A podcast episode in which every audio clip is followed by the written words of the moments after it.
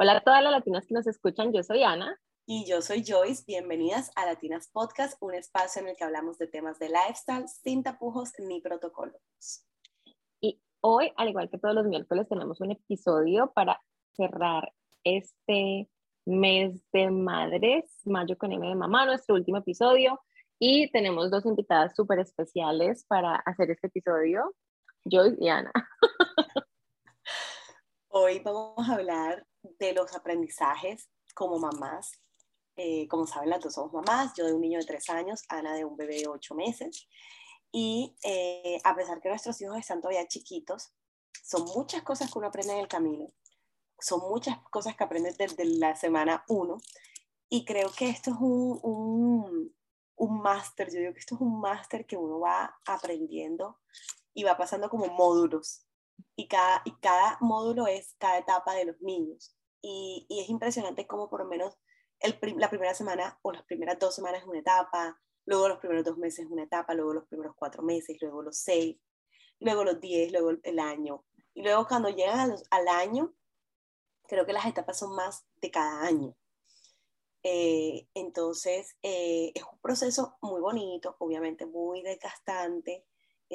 Somos muy sensibles con todas las mamás y sabemos por lo que tenemos que pasar, y todo lo que hacemos con amor, pero también obviamente en el paso del tiempo se aprenden muchas cosas, no solamente de que tu hijo te enseña porque vas aprendiendo en el proceso, sino también cuando hablas con otras mamás, y te das cuenta de que, no, esto también me está pasando a mi hijo, o esto también me está pasando a mí. Entonces son cosas que ya le van haciendo a uno como no sentirte sola y no sentirte que solamente eres tú y tu hijo, sino que en realidad a todas nos pasa por igual.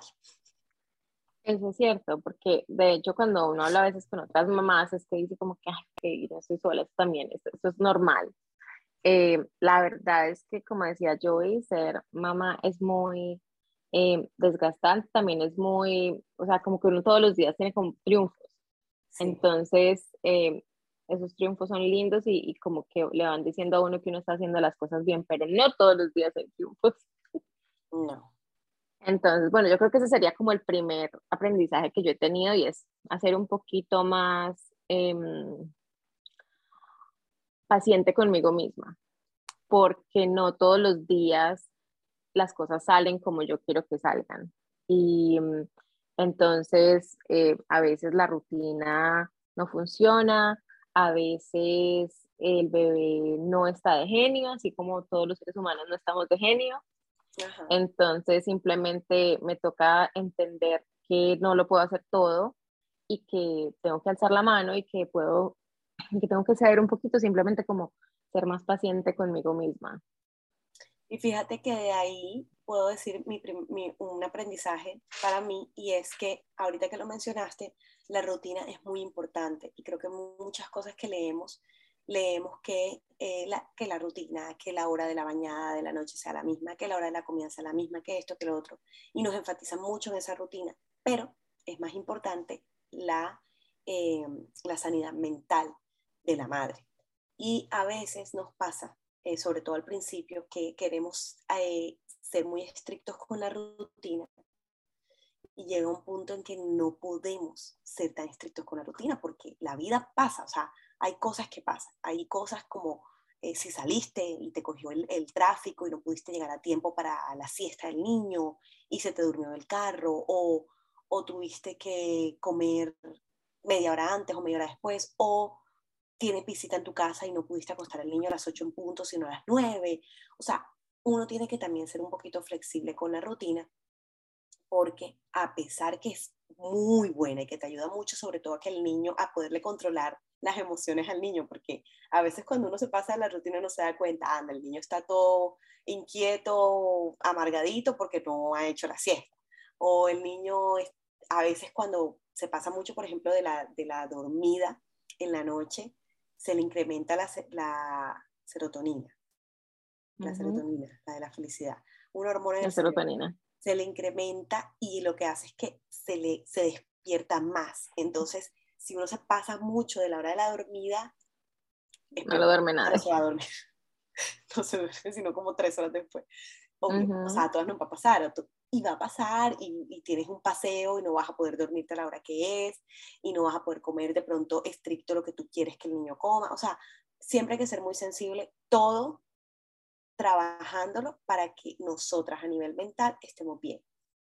Porque como lo estaba diciendo Ana, nos podemos sentir un poquito angustiados, no puede ser el mejor día siempre, hay días en los que no nos vamos a sentir que ganamos la batalla, pero creo que la parte de la flexibilidad es muy importante y creo que es una de las cosas que más me sirvieron para llevar como la fiesta más tranquila. En paz. Sí. Muy cierto, muy cierto. Otro aprendizaje que yo voy a decir que puede sonar chistoso, pero es que ya no existen los ascos, o sea, ya, bueno, todo el día se la pasa en medio de sustancias. O sea, los niños, entre el olor a leche cuando nacen los bebés, que todo huele a leche, entre que pues obviamente hacen su popó, su chichi, hacen sus vomiticos, en fin, muchas cosas ya, o sea, yo ya no tengo asco a nada. Es como que para mi esposo pone tapabocas, o sea, que tiene que cambiar a Teddy. ¿Es en serio? Está loco. Bueno, por lo menos lo cambia, el mío no lo cambia. Es que, ¿dónde está mi tapabocas? ¿Dónde está mi tapabocas? Y yo, como que es o sea, fuerte. No, con esto no estamos asustando a las futuras mamás. No. El olor es fuerte. A mí no me olía nada. ¿Qué? No, en serio, sí es fuerte. Y ya también no te da asco ni que te ensucies las manos de popó. No te da asco. Christopher, ahora que ya le entró en el jardín y entró en la etapa de las gripas, que me tosa en la cara, que me estornuda en la cara. O sea, es impresionante cómo no da asco. Y bueno, me escuchan la voz así ñata porque me pegó la gripa. Porque me pegó la gripa. De tantos tornudos en la cara, literal, la tos en la cara, ¡guau! Y yo, ¡ay, qué felicidad! Uno al contrario es como que, ¡ay, tóseme más! Pero sí, todo total, los ascos se han desaparecido. Bueno, otro aprendizaje que aparte tiene mucho que ver con lo que les estaba diciendo de ser un poquito flexibles, es que la conexión que nosotros tenemos con nuestros hijos es muy profunda, y tanto que ellos sienten lo que nosotros sentimos. Sobre todo cuando están tan bebecitos que los tenemos en el pecho todo el tiempo. Entonces, sí me pasaba que de pronto si cogía rabia yo, el niño se me ponía a llorar, o se ponía así muy fastidioso. Lo mismo si estás muy estresado, o si tienes mucha tristeza, el niño lo siente, y si estás suficientemente consciente, te vas a dar cuenta de los cambios de humor del niño, dependiendo de tu cambio de humor. Entonces también Total. Por eso es muy importante esa sanidad mental, eso de ponte a ti primero y trata de, por más que el tiempo sea corto o por más que te sientas agobiada, tienes que hacer algo para relajarte. Mira, justo ahorita antes de que empezáramos a grabar, aquí como comentario hablamos 2 horas antes de empezar a grabar. Teníamos rato que grabábamos porque habíamos grabado. O sea, los últimos 2 episodios los grabamos hace rato. Teníamos tiempo Exacto. sin hablar. Entonces fueron 2 horas, literal, hubiéramos grabado 2 podcasts. Mira, como 4. Bueno, entonces le estaba contando a Joyce que anoche Teddy y yo, o sea, él estaba llorando, no me quería recibir el tetero, pero era que yo estaba cansada, estaba agotada, tenía sueños atrasados porque él no ha dormido bien esta semana. Entonces, como que lo que dice Joyce, ellos sienten lo que uno siente, no logramos conectarnos porque es que yo no estaba bien. Entonces, pues ahí fue como que, bueno, Leo, ven tú dale el tetero porque yo no estoy para esto. Y más bien me acosté a dormir. Entonces, es eso, ellos sienten, es impresionante. Lo otro que yo he aprendido es que todas las mamás siempre hacen lo mejor que pueden por sus hijos. Todos somos muy dados, o bueno, yo muy dada a juzgar. Ay, es que aquella no le pone cuidado al bebé, o aquella porque no hizo esto, porque no hizo aquello, y la verdad es que ninguna mamá hace algo queriendo herir a su bebé. Entonces, cada mamá, dentro de sus posibilidades económicas, dentro de sus posibilidades emocionales, dentro de su conocimiento, hace lo mejor por su niño. Hace muchos años, entonces, eso hablaba con alguien en estos días, yo decía, bueno, hace años le daban aguapanela con leche a los bebés, en Colombia por lo menos. Eso era lo que se hacía. O sea, era normal y era lo que se hacía. Ahorita pues ya hay muchas fórmulas y muchas otras cosas que darles y eso ya no se hace cuando están tan bebés. Pero simplemente la mamá de esa época no era que no supiera lo que estaba haciendo, ella hacía lo que se usaba y lo que su corazón le decía que era lo correcto por su bebé. Entonces ahora simplemente también nosotras hacemos lo que podemos con el BLW, con el Baby led weaning, con la alimentación, ¿cómo se llama? Complementaria. Pues una mamá lo hace porque es lo que está ahorita y por lo que se usa y todo, pero otra mamá puede que le parezca mejor darle las papillas porque le da miedo el tema de la horcada, del ahogo, de todo esto. Y no quiere decir que un bebé vaya a ser mejor criado que el otro, simplemente cada mamá hace lo que le parezca mejor y lo que se ajuste a su entorno. A la final, eso también es otra cosa, que hay tanta información ahora con el internet que uno a veces no sabe ni qué hacer. Y otra cosa es que también uno se vuelve como a veces un poco radical con lo que quiere hacer con su hijo. Y eso de ser radical, o sea, yo lo que hacía cuando me ponía así como que no, que tengo que hacer esto, lo que me ponía a pensar era, bueno, pero ¿qué hicieron conmigo? Y aquí estoy muy bien. Sí, entonces eso también es otra cosa que también a veces sí podemos comparar y debemos comparar. Bueno, pero en otras épocas, sí, ahora queremos hacerlo mejor. Siempre todas las generaciones van a ser mejores que las generaciones anteriores, pero no porque no lo hagas de esa manera o lo hagas diferente o lo hagas un poquito así, un poquito así, el peladito va a sufrir o vas a darle algo, o sea, no.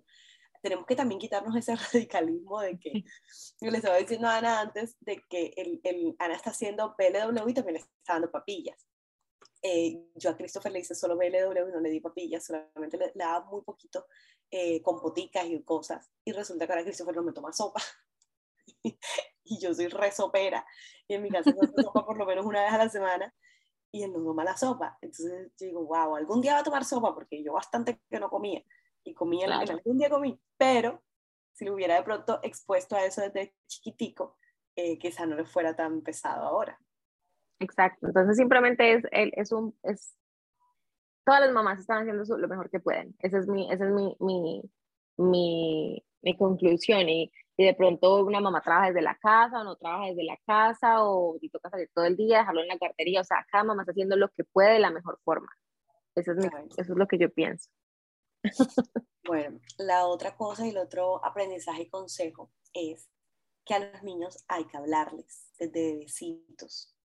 Puede que uno crea que ellos no están entendiendo porque no te están respondiendo, pero ellos entienden todo. Ellos entienden y eso, y yo sé que uno suena como cantaletoso cuando le dice, mira, las cosas no se hacen así, se hacen asado, no tires esto, tira aquello, no tires, vamos a ponerlo aquí. Llega un punto en el que ya ellos van a hacerlo o van a acordarse de eso que tú les dijiste automático. O sea, impresionante. Con Christopher me ha pasado, ahora mismo no tengo un ejemplo, pero ha hecho cosas a veces que yo digo, wow, eso fue de tanto repetirlo. y uno cree que no. Entonces, así como uno repite cosas o órdenes para que hagan las cosas bien, también debemos repetirles afirmaciones, cosas bonitas sobre ellos, que los amamos. O sea, démosle no solamente la cantaleta de cómo hacer las cosas bien y de que recojan los juguetes y de que no griten y de que hagan eso y hagan lo otro, sino también cosas bonitas a ellos. Yo creo que ahí también siento que es parte como cuando uno ve a un niño feliz y uno puede ver, no todos los niños se ven felices. Y siento que tienen mucho que ver también con lo que se habla en la casa y cómo se les dirige en la casa. Entonces, siento que también tienen, pues, que afecta mucho el cómo le hablas y lo que les dices. Entonces, díganles cosas muy bonitas, cosas positivas, todos los días, a toda hora. Correcto, me parece, sí. Yo le hablo todo el día, como yo igual hablo tanto, entonces yo conseguí público a quien hablarle todo el día. Qué divino. Lo otro es que antes de yo estar en embarazo, hasta cuando estaba en embarazo, yo decía, yo voy a tener hijos, pero ellos se van a adaptar a mí, yo no me voy a adaptar a ellos, no sé qué. Pues no, esto es falso de toda falsedad. Este es el mundo de Teddy y yo simplemente vivo en él. Él es mi jefe, como digo yo, el jefe por la mañana, él decide, porque igual el niño, o sea, uno trata de seguir su vida, pero en realidad la vida cambia muchísimo. Y yo sé que las que producen embarazo ya están cansadas de escuchar eso. Ay, no, es que la vida te va a cambiar mucho. Ay, no, pues que la verdad es que cambia demasiado, demasiado mucho. Nadie sabe cuánto hasta que lo pasa. No importa cuánto te digan, no vas a entender la magnitud. Porque, pues, o sea, en este momento mi casa es un patio de juegos para Teddy. Porque al final entonces hay que poner la reja a la escalera para que no se vaya a caer, porque, pues, qué peligro. Que ya nosotros, pues mientras que él estuvo durmiendo en el cuarto con nosotros, pues no podíamos ver televisión en el cuarto porque nos daba, pues lo dejábamos ir ahí, que se quedara solito para que se durmiera, y ya nos íbamos a acostar solamente a dormir, que los fines de semana ya la levantada aquí es súper temprano. Yo siempre me levantaba muy temprano, pero ahora ya hasta mi esposo y todos nos tenemos que estar temprano despiertos porque el niño pide atención desde muy, muy, muy temprano. Entonces la vida en realidad es muy diferente y ellos todavía cuando están tan chiquitos no se van a adaptar a la vida de uno, sino que simplemente uno está como viendo de qué forma puede llevar una buena vida, pero ellos son los que rigen los tiempos.